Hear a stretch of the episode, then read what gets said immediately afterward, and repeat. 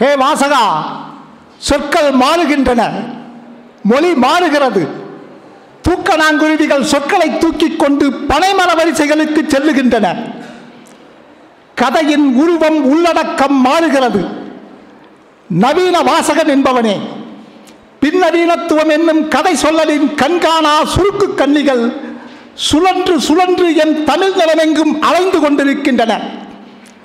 2000 ஆண்டுகால தமிழ் மரபின் மரபான கதை சொல்லலிலிருந்து யதார்த்தம், சோசலிச யதார்த்தம், நவீனம், சிம்பலிசம், சர்ரியலிசம், எக்ஸிஸ்டென்சியலிசம், ஸ்ட்ரக்சரலிசம் என்றெல்லாம் இலக்கிய வகைமைகள் பின்னவீனத்துவ இடத்தின் சுழிப்புகளாக சர்வதேசம் முழுக்க சுழித்தோடும் இலக்கிய கதியிலே தமிழ் மொழியின் இடம் என்ன? அப்படியானால் பின்னவீனத்துவம் என்பதுதான் என்ன? வணக்கம்.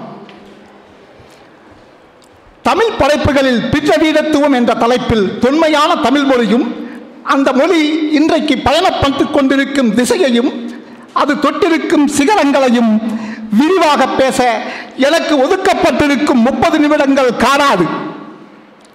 ஆகவே சுருக்கமாக, எளிய வாசகனுக்கும் உணரும் வண்ணம் ஒரு சில விஷயங்களை கோடிட்டு காட்டுகிறேன். இந்த என் சிற்றுரை தீவிர தேடல் கொண்ட வாசகர்கள் தங்களது தேடலை மேலும் விரிவுபடுத்த ஒரு கைவிளக்காக அமையும். பகலில் கைவிளக்கை ஏந்திச் சென்ற கிரேக்க ஞானி டயோகனிஸ் எனக்குள் கண் சிமிட்டும் தோற்றம் ஒரு கணம் கண் சிமிட்டுகிறது. முதலில் பின்னவீனத்துவம் குறித்து சுருக்கமாக பார்த்து வரலாம். 1960-70களில் இந்த சொல்லும் இதற்கான கருத்துருவமும் வடிவமைக்கப்பட்டாலும் 1980களில் தான் இந்த பெயர் உலகம் முழுகளில் கவனம் பெற்று வளர்ச்சிகளை ஆரம்பித்தது. இது ஒரு இலக்கிய கோட்பாடு. விமர்சனம் செய்வதற்கும் கலைப்படைப்புகளை உருவாக்குவதற்கும் இந்த கோட்பாட்டை முன்வைத்து கலைஞர்கள் செயல்பட ஆரம்பித்தனர். வெறுமனே அந்த காலகட்டத்தில் எழுதி கொண்டிருந்த படைப்புகளை மாத்திரமல்லாது, அதற்கு முந்தைய காலகட்டங்களில் எழுதி கொண்டிருந்த படைப்புகளில் ஊடாடுகின்ற பின்னவீனத்துவ பார்வைகளை எடுத்து காட்டி புத்தம் புதிய பார்வைகளை உருவாக்கினார்கள் பின்னவீனத்துவ விமர்சகர்கள். அது மட்டுமல்லாது ஒவ்வொரு பின்னவீனத்துவ விமர்சகரும் படைப்பாளியும் தங்களுக்கென ஒரு தனித்துவம் வாய்ந்த ஒரு பார்வையை முன்வைத்து தங்களுக்கான புத்தம் புதிய பின்னவீனத்துவ கோட்பாடுகளை உருவாக்கினார்கள். இது ஆரம்பத்தில் பெரும் குழப்பங்களை ஏற்படுத்தினாலும் நாளடைவில் இந்த கோட்பாட்டு ஆக்கங்களை பிரக்ஞாபூர்வமாக எதிர்கொள்ளும் போது பன்மைத்தன்மை கொண்ட பல்வேறு பார்வைகள் பல்வேறு படிவங்களாக மாறுகின்ற வித்தையை நாம் அனுபவிக்கலாம்.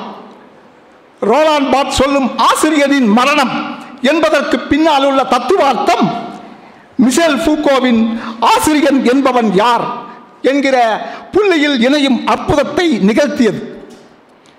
பின்னவீனத்துவம் இந்த ஒற்றை சரடில் லெவிஸ்ட்ராஸின் புராணிக தொன்மங்களில் சமூக வாழ்வியலின் எச்சங்களை தேடும் தேடலும், நாத்ரா ஃப்ரை உருவாக்கிய இலக்கியத்தின் தொல்படிவங்களில் படிந்துள்ள ஆர்கிடெக்ட் தொன்மங்களும் இணையும் அழகியலை உணர முடியும். பெண்ணியம் சார்ந்த பார்வையின் பாலின சிக்கல்களை புதியதொரு பார்வையில் ஜூடித் பட்லர் பரிசீலிக்கிறார். அந்த நூலின் முனை லூசி இருகிரேவினுடைய பாலின அடையாளங்கள் குறித்த உடல் மொழியில் ஊடாடும் தடுமாற்றத்தை உணர முடியும். இப்படி ஒவ்வொரு பின்னவீனத்துவ படைப்பாளியின் தனித்த பார்வை இன்னொரு படைப்பாளியின் தனித்த பார்வையில் வெட்டியும் ஒட்டியும் வியாபித்திருப்பதை உணர முடியும். இந்த இடத்தில் இன்னொன்றையும் சொல்ல வேண்டும். இப்படி ஒவ்வொரு பின்னவீனத்துவ கோட்பாட்டாளரின் கருத்துருவும் இன்னொரு கோட்பாட்டாளரின் கருத்துருவுடன் இணைந்திருக்கும் என்றெல்லாம் அப்படியே தட்டையாக எடுத்துக்கொள்ளவும் கூடாது. இணைந்தும் சில இருக்கும், தனித்துவமாகவும் சில இருக்கும். உதாரணமாக உளவியல் மேதைகள் ஃப்ராய்டு மற்றும் சிஜி யுங்கிலிருந்து பெரும் வீச்சுடன் செயல்பட்ட டெல்யூஸ் கத்தாரியின் பின்னவீனத்துவ பார்வை என்பது மிகவும் தனித்துவம் கொண்டது. இன்னும் விவரமாக சொன்னால் அவர்களது ரைசோம் என்கிற வேர்த்தட்டு என்கின்ற கோட்பாடு பின்னவீனத்துவத்தின் உச்சம் என்று கணிக்கலாம். இப்படி Lacan, Baudrillard, Bakhtin, Susan Sontag, Harold Bloom என்று சொல்லிக்கொண்டே போகலாம். ஆனால் அவர்கள் குறித்து விரிவாக சொல்லவில்லை எனில் வெறும் பெயர் சொல்லி பயமுறுத்தும் படலமாக இந்த கட்டுரை மாறிவிடும்.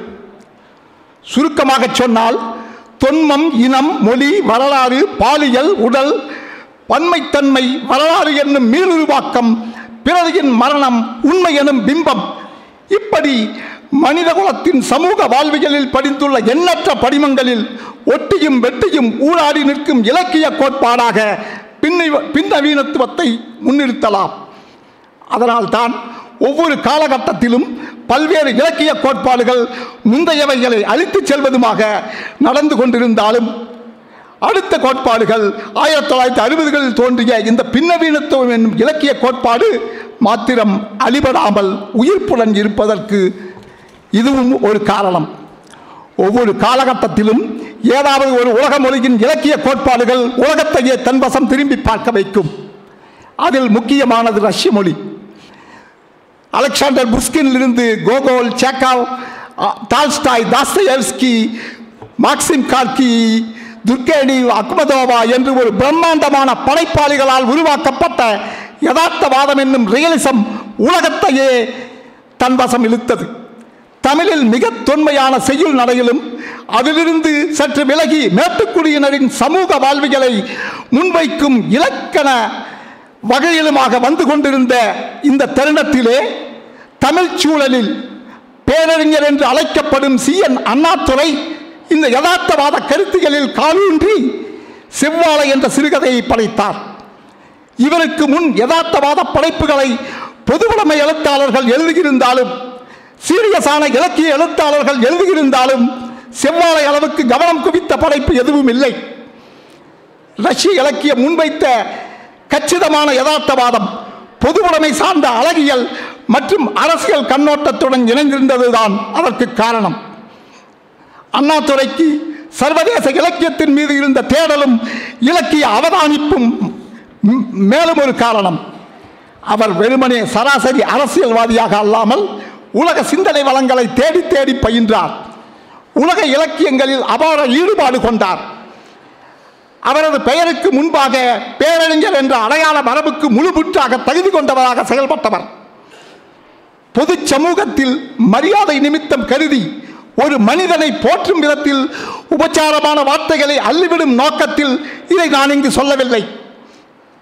ரஷ்ய இலக்கியத்தின் மகத்தான ஆளுமை தாஸ்தயேவ்ஸ்கி குறித்து 1947 ஒரு கட்டுரை எழுதுகிறார் அண்ணாதுரை. ரஷ்யாவின் கொடுங்கோலன் ஜார் மன்னனின் ஆட்சியில் தாஸ்தயேவ்ஸ்கிக்கு தூக்கு தண்டனை கொடுக்கப்பட்டு பிறகு மன்னிக்கப்பட்டு நாடு கடத்தப்பட்ட நிகழ்வை ஒரு நவீன இலக்கியவாதியின் தார்மீகமான அறப்பார்வையுடன் முன்வைக்கும் சொற்றொடரை கவனியுங்கள். மனித வாழ்வியலின் துயரமும் இலக்கிய அழகியலும் இணைந்த மனப்பாங்கை அமைத்து எழுதும் நாவலாசிரியர்களில் டாஸ்டோவ்ஸ்கி தான் எல்லோரையும் விட மிகச் சிறந்தவர். அவருடைய குற்றமும் தண்டனையும் என்ற நாவலுக்கு இணையானது எதுவும் கிடையாது என்று எழுதுகிறார். மேலும் அவர் எழுதுகிறார், புதிய வாழ்வு மலர்கிறது, துன்பமும் இழிவும் ஒளிந்து இதுவரை காணப்படாத கண்டுபிடிக்கப்படாத மகிழ்ச்சிகள் நிரம்பிய வருங்காலம் நம் கண்முன் தோன்றுகிறது என்று என்கின்ற சொற்றொடர்களுடன் நாவல் முடிகிறது என்று எழுதுகிறார் அண்ணா. இந்த செழுமை மிக்க திராவிட சிந்தனை பார்வையை வளர்த்தெடுக்க தவறிவிட்டது திராவிட சிந்தனை மரபு. வளர்த்தெடுத்திருந்தால் இன்றைக்கு திராவிடியம் போஸ்ட் திராவிடியமாக வளர்ச்சி அடைந்திருக்கும். ரஷ்ய யதார்த்த இலக்கியத்தின் தந்தை நிக்கலாய் கோகோல் எழுதிய மேல்கோட்டு என்ற கதை யதார்த்தவாத எழுத்து பாணியை முன்வைக்கும் அற்புதமான கதை. அவருக்கு முன்னால் சில எழுத்தாளர்கள் யதார்த்தவாத கதைகளை எழுதியிருந்தாலும் இந்த கதை தான் பெரும் புகழ் பெற்றது. இந்த கதையை முன்வைத்து ரஷ்ய யதார்த்தவாத எழுத்தாளர்களை கோகோலின் மேல்கோட்டிலிருந்து வந்தவர்கள் என்று அடைமொழி ஏற்படுத்தியது வரலாறு. அதுபோல செவ்வாழையில் இருந்து வாழையடி வாழையாக வந்தவர்கள் என்று தமிழ் இலக்கிய யதார்த்தவாத இலக்கிய எழுத்தாளர்களை குறிப்பிடலாம் என்று சொன்னால் அது சற்று மிகையானதல்ல. கு அழகிரிசாமியின் ராஜா வந்திருக்கிறார், கி ராஜநாராயணின் கதவு, பா ஜெயப்பிரகாசத்தின் அம்பலக்காரர் வீடு, வந்த நிலவனின் மயான காந்தம், பூமணியின் வயிறு என்று அந்த நீட்சியை யதார்த்தவாத இலக்கியத்தில் இனங்காணலாம். நல்லது, இப்பொழுது ஒரு கேப்ரியல் கார்சியா மார்க்வெஸின் கதையை முன்வைத்து பின்னவீனத்துவம் என்கிற இந்த கோட்பாடு எவ்வாறு செயல்படுகிறது என்பதை பார்க்கலாம். நீரை போன்றது ஒளி என்ற அவரது கதைப்போக்கை கவனியுங்கள். ஒரு விடுமுறை நாளில் குழந்தைகள் தங்களது மாடி வீட்டிலே விளையாடுகிறார்கள். அந்த மாடி வீட்டிலே படகு சவாரி செய்ய விரும்புகிறார்கள். படகு சவாரி செய்ய நீர்நிலை வேண்டுமே, அதற்காக மேஜிக்கல் ரியலிசம் தன்மையுடன் ஒரு காரியம் செய்கிறார்கள். அந்த மாடி வீட்டில் உள்ள மின்சார விளக்கின் கண்ணாடி உருண்டையை உடைக்கிறார்கள். அப்பொழுது ஒரு அற்புதம் நிகழ்கிறது. உடைத்த முன்விளக்கில் இருந்து சிந்தும் ஒளி நீராக மாறி அந்த அறை எங்கும் பரவுகிறது. மாடி வீடு முழுக்க நீரோட்டம் நிரம்பி நீச்சல் குளம் போல் வழிகிறது தண்ணீர். குழந்தைகள் உற்சாகத்துடன் அதில் படகு சவாரி செய்கிறார்கள். சந்தோஷ துடிப்பிலே மீன்களுடன் மீன்களாக நீந்தி விளையாடுகிறார்கள்.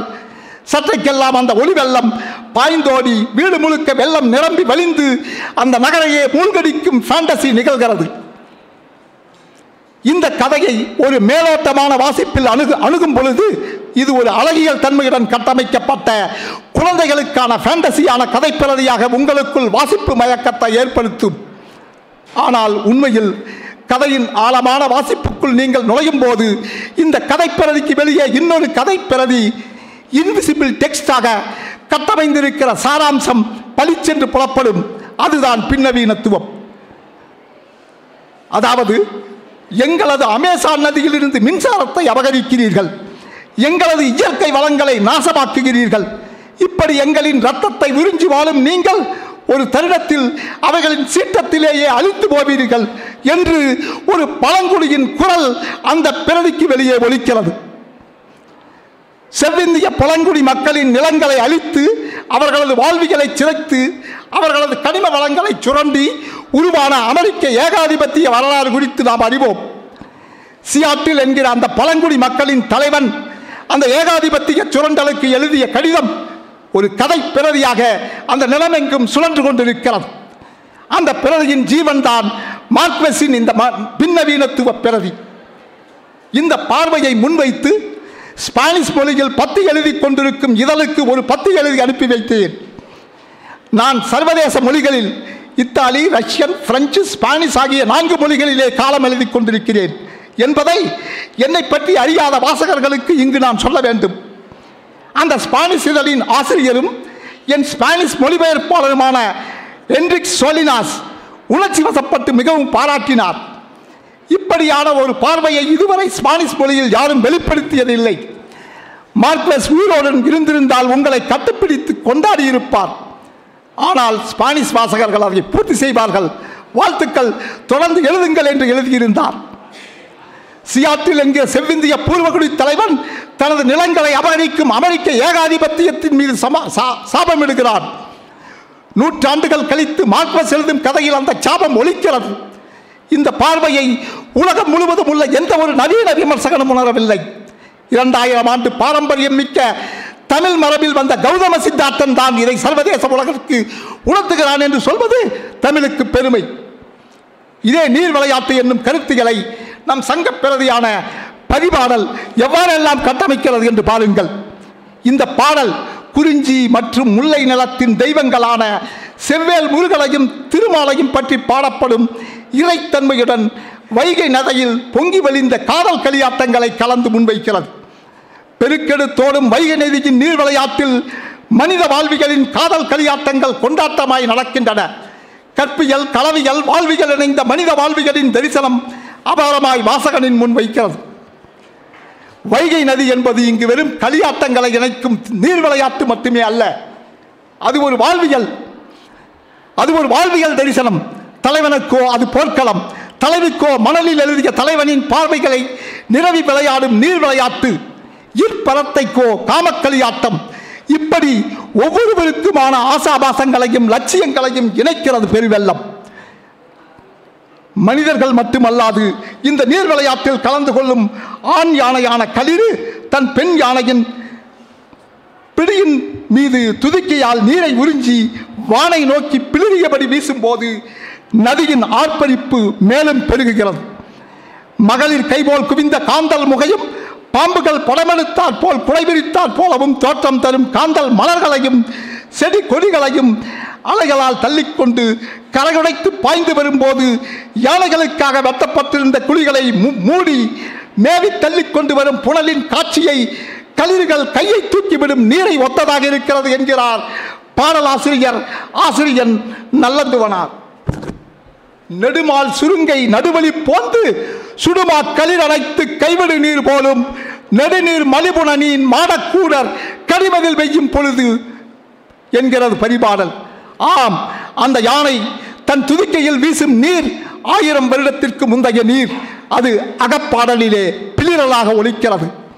பெண் யானையும் ஆண் யானையும் சல்லாபத்துடன் காட்டின் வழியே போய்கொண்டிருக்கும் போது யானைகளை பிடிக்க வெட்டி வைக்கப்பட்டிருக்கும் குழியிலே பெண் யானை விழுந்து விடுகிறது.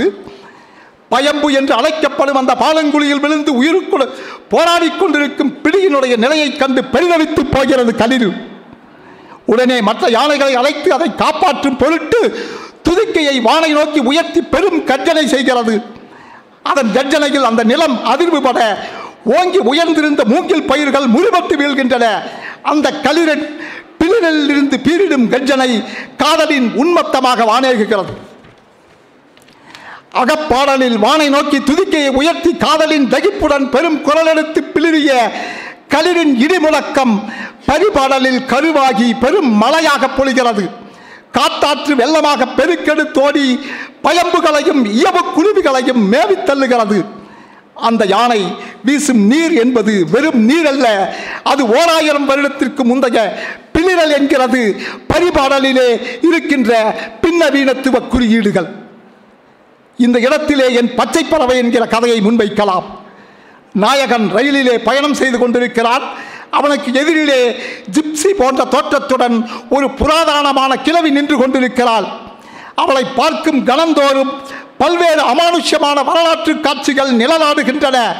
கழுவேற்றப்பட்ட சமணர்களின் மரண காட்சிகள், கழுகின் கூரிய அழகில் சாணை திட்டும் சுருள் வாள், பன்றியின் உடலிலே குத்தி குருதி வீச்சும் எண்முக கொந்தாளம், இப்படி பல்வேறு காட்சிகளே நிழலாடுகின்றன.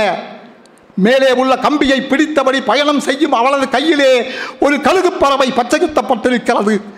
அந்த பச்சை பறவையின் கண்கள் அவன் உடலெங்கும் மேய்கின்றன. பெரும் பீதி கலந்த கலவரத்துடன் வினோதமான எந்த ஓட்டங்களுடன் பயணித்துக் கொண்டிருக்கிறான் நாயகன். குழுங்களுடன் நிற்கிறது ரயில். தான் இறங்க வேண்டிய இடம் வந்ததால் அவசரமாக எழுந்து கதவை நோக்கி நடக்கிறான். அப்பொழுது அவனுக்கு எதிரிலே நின்றிருக்கும் அந்த கிழவியை தாண்டி போக நேர்கிறது. அவன் நடக்க நடக்க அவள் கைகளிலே பச்சையம் ஓடியிருந்த பறவையின் கண்கள் சற்றென ஒளிபெறுகின்றன. அவள் கையை பிளந்து கொண்டு நீண்ட அழகு கூர்மை பெற இறக்கைகள் அசைந்து எம்பி பறவையின் முன்பாதி பகுதி உயிருடனும் மற்ற பாதி உடலோடு ஒட்டிய பச்சையாகவும் நெளிந்து ஒரு கணப்பொழுதிலே அவன் கன்னத்தை கொத்தி எடுக்கிறது அந்த காட்சி. அவன் பதறிப்போய் ரயிலில் இருந்து கீழே குதிக்கிறான். தீக்கத்தியை சொருகிய வழியிலே அவன் துடிக்கிறான். தடதனவென போய்கொண்டிருக்கிறது ரயில். அதன் பிறகு அவன் கன்னத்தில் ஏற்பட்ட தனது காயத்துக்கு மருந்து தேடி போகிறான். அந்த காயம் நவீன ஆங்கில மருத்துவத்திற்கு அகப்படாமல் தமிழின் ஆதி மருத்துவ மரபுகளுக்குள்ளும் மறைத்து ஒடுக்கப்பட்ட 2000 ஆண்டு வரலாற்றுக்குள்ளும் நுழைகிறது. நாட்டார் வழிபாடு சார்ந்த நமது தொன்மையான மரபிலே பறவைகளும் விலங்குகளும் நாட்டார் தெய்வங்களாக இருந்தன என்பதை நாம் உணர்வோம். அதன் பிறகு மெல்ல மெல்ல பிராமணியத்தின் கரங்கள் நீண்டு அவைகளை தங்களுக்குள் கபலீகரம் செய்தன. திராவிட வழிகாட்டின் பெருமை கொண்ட ஆதி கடவுள்களை தங்களது கற்பனை கடவுள்களின் வாகனங்களாய் மாற்றப்பட்ட வேத சாஸ்திரங்கள் நகைத்தன. சர்ப்பத்தின் மீது சயனித்திருக்கின்ற விஷ்ணு கருடன் மீது ஏறி பறக்கிறார். இனக்குழுக்களுக்கு வலிமையூட்டும் காலை சிவநந்தியாக மாறி கர்ப்ப கிரகத்திற்கு வெளியே நிற்கிறது. வன்மமும் வீரமும் இணைந்த பன்றி வராக வாகனமாகிறது. மீனை காதலித்து அதற்காகவே காத்திருந்த மீன் கண்ணியாய் மாறிப்போன ஒரு பூர்வகுடி பெண்ணினுடைய அற்புத செதில்கள் மச்சக்கண்ணன் என்கின்ற பெருங்கதையாடலிலே மிளிர்கின்றன. இப்படியான கதைப்பிரதிகளுக்கு வெளியே உள்ள பின்னவீனத்துவ பார்வைதான் இந்த பிரதியை முக்கியமானதாக மாற்றுகிறது. ஒரு எழுத்தாளன் உருவாக்கும் டெக்ஸ்ட் வாசகனுக்குள் சுழன்று சுழன்று கால ஓட்டத்தில் மறைந்து கிடக்கும் அல்லது மறைக்கப்பட்டு கிடக்கும் இன்விசிபிள் டெக்ஸ்டை அவன் கண்முன்னால் விரித்து காட்ட வேண்டும். மார்க்வெஸின் பிரதி என்பது லத்தீன் அமெரிக்க நிலத்தின் ஆன்மாவை எதிரொலிக்கும் பின்னவீனத்துவ அரசியல் பார்வை என்றால் பரிபாடலின் பிரதி மரபான கலை அழகியல் சார்ந்து தமிழ் நிலத்தின் வாழ்விகளை முன்வைக்கும் பின்னவீனத்துவ தரிசனம் என்று சொல்லலாம். என் பிரதி பின்னவீனத்துவ எழுத்தின் கலை அழகியல் சார்ந்து திராவிட நிலத்தின் அரசியலை மீட்டெடுக்கும் முன்னெடுப்பு என்று சொல்லலாம். இந்த பின்னவீனத்துவ படைப்புகளின் பிதாமகனாக போற்றப்படும் இட்டாலோ கால்வினோவின் நாவல் ஒன்றை பார்க்கலாம். குளிர்கால இரவில் ஒரு பயணி என்கிற அவரது நாவலில் வருகின்ற ஹீரோ என்பவன் வாசகனாகிய நீங்கள்தான். நீங்கள் ஒரு முக்கியமான நாவலை தேடி விஜயா பதிப்பகத்திற்கு செல்கிறீர்கள்.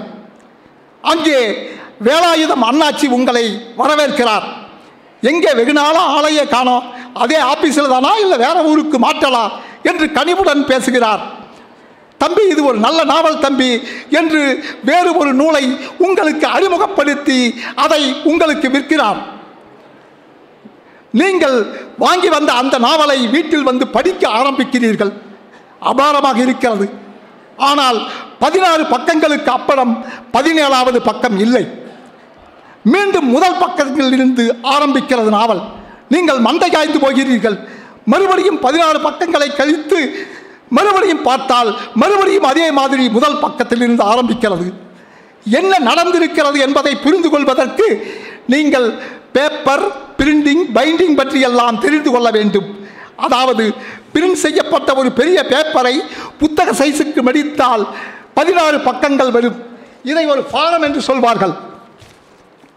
இப்படி பல பேப்பர்களை பிரிண்ட் செய்து ஒவ்வொரு பாரமாக தேர்ந்தெடுத்து 1வது பாரம், 2வது பாரம் என்று ஒழுங்கு செய்து மடித்து முழுமையான நூலாக பைண்டிங் செய்ய வேண்டும்.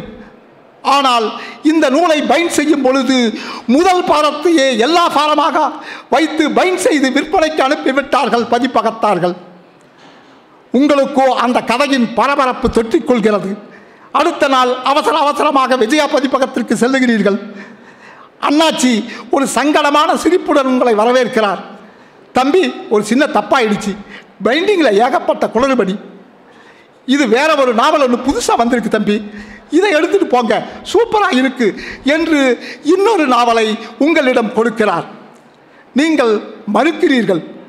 ஆனால் உங்களைப் போலவே ஏமாற்றமடைந்து ஒரு அழகிய இலக்கிய இளம் வாசகி அந்த நூலை வாங்குகிறார். இப்பொழுது நீங்களும் அந்த இளம் வாசகியை பின்தொடர்ந்து அந்த நாவலை வாங்குகிறீர்கள். கூடவே அவளது தொலைபேசி எண்ணையும் வாங்கிக் கொள்கிறீர்கள். வீட்டுக்கு வருகிறீர்கள்.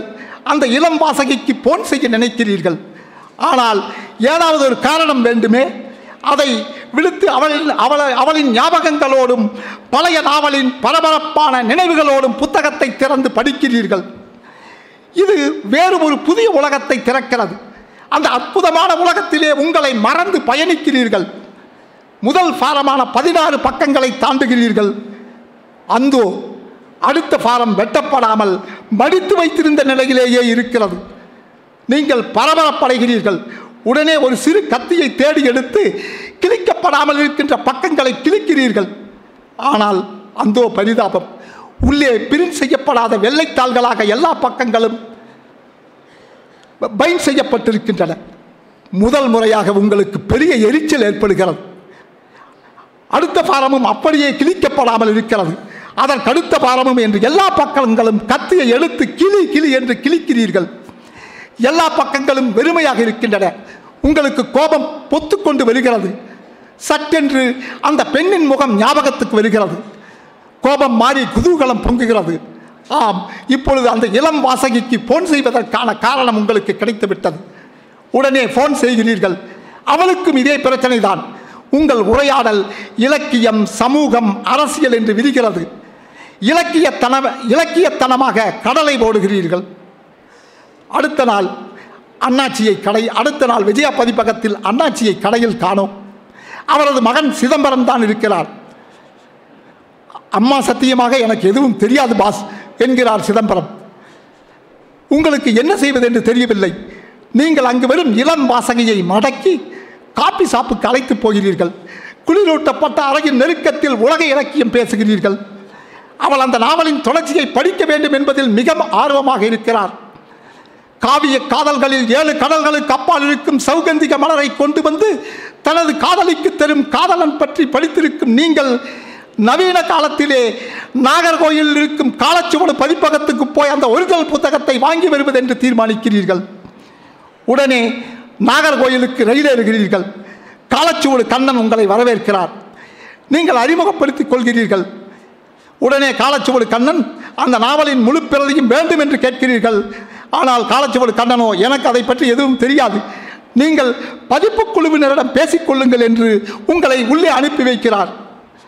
உள்ளே போனதும் பதிப்புக்குழுவின் அரவிந்தன் எதிர்ப்படுகிறார். வாசகரா? நான் இதுவரை வாசகரை பார்த்ததே இல்லையே என்று வியப்படைகிறார். ஏனென்றால் நான் பார்த்தது எஸ்ரா, சாரு, ஜெமோ, கௌசி, எம்டிஎம், அம்பை என்று பல ஆட்களை பார்த்திருக்கிறேன். ஏன், நம்ம கோலங்கியை கூட பார்த்திருக்கிறேன், ஆனால் வாசகர் ஒருவரை கூட நான் பார்த்ததில்லை என்று வியப்படைகிறார் அந்த பதிப்புக்குழு ஆசிரியரான அரவிந்தன். அவருக்கு உங்களை பிடித்து போகிறது. உங்கள் கதையை முழுக்க கேட்கிறார். பிறகு நீங்கள் சொல்வதை பார்த்தால் ஒரு ஃபேக் ரைட்டர் எழுதிய நாவல் ஒன்று பிரசுரத்துக்கு வந்தது, நாங்கள் அதை வெளியிடவில்லை, நீங்கள் அதை வேண்டுமானால் படித்து பாருங்கள் என்று அந்த பிரதியை கொடுத்து அனுப்புகிறார். நீங்கள் அந்த பிரதியை வாங்கி கொண்டு வருகிறீர்கள். இப்போது அந்த ஒற்றை பிரதி இருவர் வாசிக்கும் இரட்டை பிரதியாக மாறுகிறது. ஒரு ஆணிய பிரதி, ஒரு பெண்ணிய பிரதி. இப்படி போகும் கதையோட்டத்தில் ஒவ்வொரு அத்தியாயமும் முன் அத்தியாயத்திற்கு சற்றும் சம்பந்தப்படாத ஒரு கதையை சொல்லி போகிறது. சுவாரஸ்யமான இந்த ரைட்டிங் கேமில் மாட்டிக்கொண்டு நீங்களும் அந்த இளம் வாசகியும் புதிர் விளையாட்டு விளையாடுகிறீர்கள். படிக்கும் வாசகனான உங்கள் நாவலுக்குள் பங்கு பெறச் செய்யும் பின் நவீனத்துவ டெக்னிக்கை இவ்வளவு சுவாரஸ்யமாக இதுவரை உலகில் யாருமே சொன்னதில்லை. இப்படி ஒன்றுக்கொன்று தொடர்பில்லாத 12 அத்தியாயங்களின் கதைகளை கடைசியில் ஒன்று கோர்த்து ஒரு சுழட்டு சுழட்டு அடிப்பான் இட்டாலோ கால்வினோ. அந்த கண்ணிகளில் மிகச் சரியாக விழுந்து ஒன்றுக்கொன்று கச்சிதமாக இணைந்து ஒரு அதி அற்புதமான ஒரு பின்னவீனத்துவ முழு நாவலாக மாறி நிற்கின்ற மாயாஜாலம் அங்கு நிகழும். கால்வினோ, நீ ஒரு பின்னவீனத்துவ தந்தைதான் என்பதை நான் ஒத்துக்கொள்கிறேன், மாற்று கருத்தே இல்லை. வெறுமனே மேலோட்டமான சுவராசியம் மட்டும் இல்லை இந்த நாவல். அது ஒன்று திரள திரள இத்தாலியாவின் நிலப்பகுதி சார்ந்த அரசியல், மொழி, வரலாறு, சமூக வாழ்வியல் என அனைத்து அம்சங்களுடனும் மிக நுட்பமாக தன்னை வடிவமைத்துக் கொள்கிறது. அவரது இன்னொரு நாவல் ஒன்றை பார்க்கலாம். The castle of crossed destinies, ஒன்று கலந்திடும் விதிகளின் கோட்டை என்று தமிழில் வந்திருக்கிறது. இந்த நாவலை பற்றி தெரிந்து கொள்ள வேண்டுமானால் முதலில் டேரட் கார்டு எனும் ஜிப்சிகளின் குறி சொல்லும் டேரட் ஐதீகங்களை பற்றி தெரிந்து கொள்ள வேண்டும். உலகம் முழுக்க நாடோடிகளாய் திரியும் ஜிப்சிகள் இந்தியாவிலிருந்து ஐரோப்பாவிற்கு போனார்கள் என்று வரலாறு சொல்கிறது. இவர்கள் நம்ம ஊரின் குறி சொல்பவர்கள் போல பல பகுதிகளிலும் நாடோடிகளாய் திரிந்து குறி சொல்வார்கள். இவர்கள் குறி சொல்லும் முறை என்பதுதான் இந்த டேரட் கார்டு. இந்த நாவலிலே நீண்ட பயணம் போகும் இரு பயணிகள் சற்றே ஆசுவாசம் கொள்வதற்காக வழியில் இருந்த ஒரு பழைய கோட்டைக்குள் நுழைகிறார்கள். உள்ளே நுழைந்ததும் அவர்களுக்கு பேசும் சக்தி போய்விடுகிறது. அப்பொழுது அவர்கள் தாங்கள் வைத்திருக்கின்ற டேரட் கார்டை பரஸ்பரம் தங்களுக்குள் எடுத்து காட்டுகிறார்கள். அந்த டேரட் கார்டு சொல்லும் கதையும் அதன் குறியீடும் அவர்கள் பேசாமலேயே சொற்களற்ற ஒரு பேச்சாக, ஒரு சம்பாஷணையாக நகர்கிறது. சார், நான் அவர்கிட்ட சொல்லிட்டேங்க, நான் ஒரு 10 நிமிஷம் சேர்த்து தான் பேசப்பார், அவர்கிட்ட நான் சொல்லிட்டேன், ஓகே, பயமுறுத்தாதீங்க.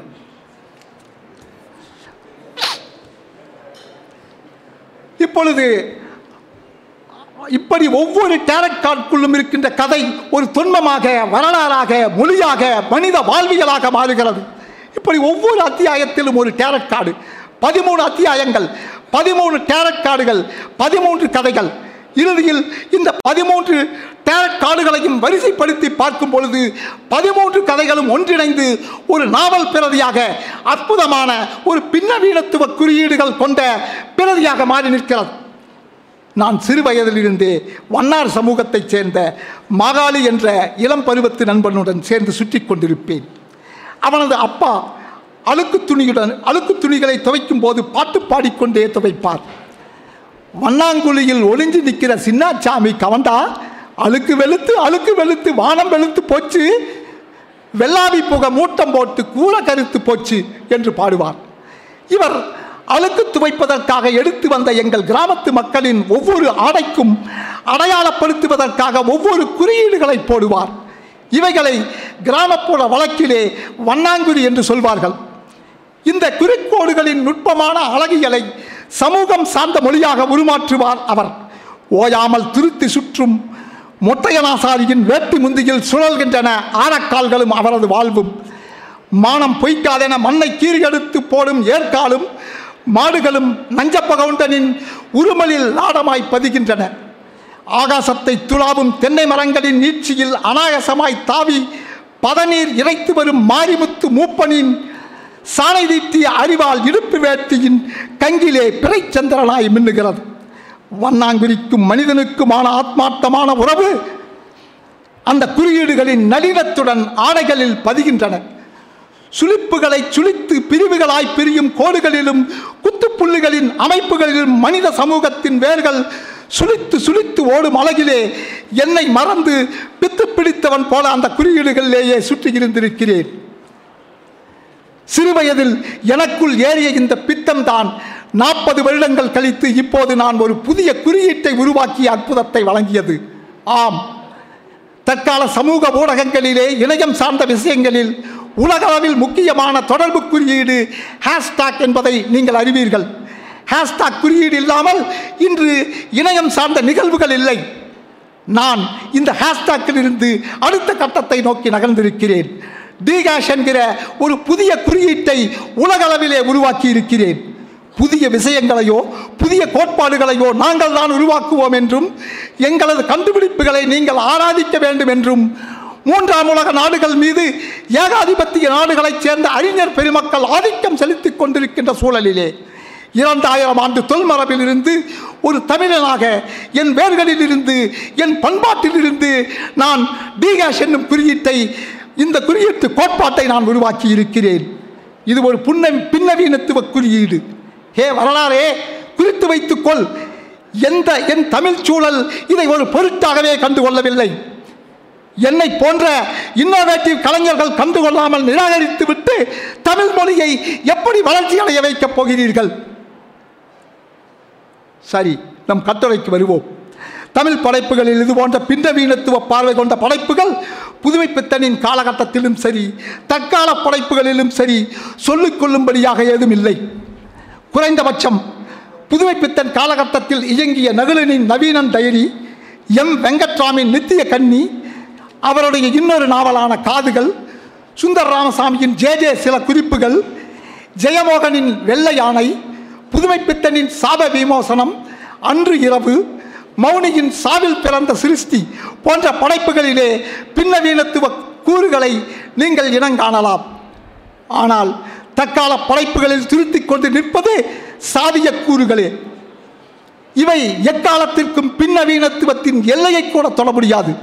அது மட்டுமல்லாது சாதிய வன்மத்துடன் தூண்டிவிட்டால் சர்வதேச அளவுக்கு போக முடியும் என்ற மிக கேவலமான முன்னுதாரணத்தை ஏற்படுத்தியதுதான் மிச்சம். இதனால் தமிழ் திரைப்படத்துறையின் கலைத்தன்மை வீழ்ச்சியடைந்து சாதிய கருத்துருவங்களை பேசுவது மட்டும்தான் தரமான படம் என்கிற மிக தவறான பார்வையை உருவாக்கியதில் இந்த வகை தமிழ் எழுத்துக்களுக்கு முதன்மையான பங்கு உண்டு. இது குறித்து இன்னும் மிக தெளிவாக விமர்சனங்களையும் ஆவணங்களையும் விரிவாக பேச முடியும். ஆனால் இது ஒரு அரசு விழா என்பதால் எந்தவிதமான சர்ச்சைகளையும் விமர்சனங்களையும் இங்கே பேசக்கூடாது என்ற முன்முடிவுடன் நான் இங்கு வந்திருக்கிறேன். நல்லது, சாதியம் பற்றிய பேச்சு வந்ததனால் சாதி சார்ந்த ஒரு கதையை நாம் இங்கு எடுத்துக்கொள்ளலாம். மதுரைக்கு பக்கத்தில் உள்ள ஒரு சிற்றூர் தான் கதைக்களம். அந்த ஊரில் உள்ள ஒரு இந்து பையனும் ஒரு இஸ்லாமிய பெண்ணும் ஒருவரை ஒருவர் விரும்புகின்றனர். ஊரிலே பலத்த எதிர்ப்பு கிளம்புகிறது. இருவரும் ஊரை விட்டு ஓடுகின்ற நிலையிலே பிடிபட்டு விடுகிறார்கள். ஊர் பஞ்சாயத்து கூடுகிறது. நாம் இரு மதத்தினரும் மோதிக்கொண்டால் நிறைய உயிர் சேதம் உண்டாகும். ஆகவே இவர்கள் இருவரையும் தலையை வெட்டி விடலாம், இது அனைவருக்கும் ஒரு பாடமாக இருக்கும் என்று முடிவு செய்து செயல்படுத்தி விடுகின்றார்கள் ஊர் மக்கள். ஒரு வாரத்திலே குறிப்பிட்ட மத தலைவர்களின் கனவிலே வந்து முண்டங்கள் பேசுகின்றன. எங்களுக்கு கோயில் கட்டி வையுங்கள், கோயில்களை தனித்தனியே கட்ட வேண்டாம், அதிலும் பிரச்சனைகள் வரும், ஒரே கோயில், அதுவும் தலையில்லாத முண்டமாக என்று சொல்கின்றன. இரு ஊர்க்காரர்களும் இணைந்து தலையில்லாத முண்டமாக உருவம் செய்து ஒரு கோயில் கட்டி வழிபடுகின்றனர். இதுதான் அந்த கதை. இந்த சொல்கதையை வெறும் மேலோட்டமான பார்வையாக நோக்கும் போது இதுபோல ஜாதி மதம் மாறி காதலித்தால் உங்களுக்கு இதே கதிதான் என்ற ஆதிக்கத்தன்மை கொண்ட படிமம் தான் கிடைக்கும். ஆனால் விஷயம் அதுவல்ல. இந்த யதார்த்தத்தை ஒரு ஆழமான வீச்சுக்கு உட்படுத்தும் போது கிடைக்கிறது முற்றிலும் புதியதொரு தேடல். அதாவது இந்த விஷயத்தை பார்வை, தேடல் என்று இரு கூறாக பிரித்து பார்க்கலாம். பார்வை என்பது மேலோட்டமான எவ்வித பரிமாணங்களும் அற்ற தட்டையான ஒற்றை பரிமாணம். தேடல் என்பது உள்முகமாய் விரிந்து பல்வேறு பரிமாணங்களில் கிளைவிரித்தோடுவது. இந்த கோணத்திலே எதிர்கொள்ளும் பார்வையின் எதிரீடுதான் இங்கு முக்கியம். அதாவது காதல், ஓட்டம், பிடிபடுதல், வெட்டிக்கொள்ளுதல், பிரச்சனை அப்போதே முடிந்ததல்லவா? அதற்கு பின் முண்டம் ஏன் கனவில் வந்து தங்களுக்கு கோயில் கட்ட சொல்ல வேண்டும்? ஆக நொடி பொழுதிலே நாம் உணர்ந்து கொள்ளலாம், அந்த இடம்தான் இந்த கதையின் பின்னவீனத்துவ கூறு.